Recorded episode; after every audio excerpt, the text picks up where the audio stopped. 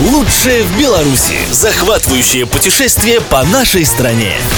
Программу представляет туристический путеводитель «Лучшее в Беларуси». Для вас и гостей нашей страны. Туристический путеводитель «Лучшее в Беларуси».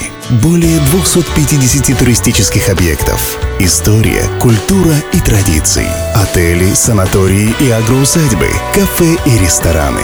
Лучшее в Беларуси в одном путеводителе. В местах продажи печатных изданий. Информация по приобретению Волком 632 44 40.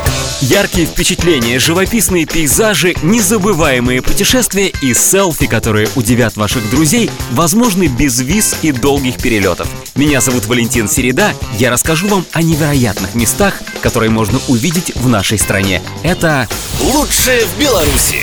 все маленькие городки обладают каким-то неповторимым обаянием. Жизнь там нетороплива, пейзажи неповторимы, а жители колоритны. Город, о котором я расскажу сегодня, не просто маленький. Он один из самых маленьких в нашей стране. В нем живет всего 1905 человек.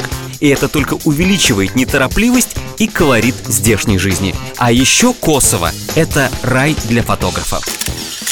Главный туристический объект Косово находится за городком. Это дворец Пусловских. Он построен в первой половине 19 века в неоготическом стиле. Это без преувеличения грандиозное сооружение, которое приводит в трепет с самого первого взгляда. Достаточно сказать, что даже до реставрации здание с пустыми оконными проемами и давно отсутствующей на стенах краской издалека казалось превосходным и величественным замком в период расцвета. К сожалению, во время Великой Отечественной войны дворец подожгли, и он горел около 10 дней.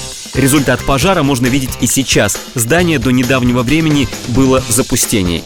В 2008 году началась весьма неспешная реставрация, сейчас отделаны только наружные стены, дата окончания работ несколько раз переносилась и сейчас остается неизвестной.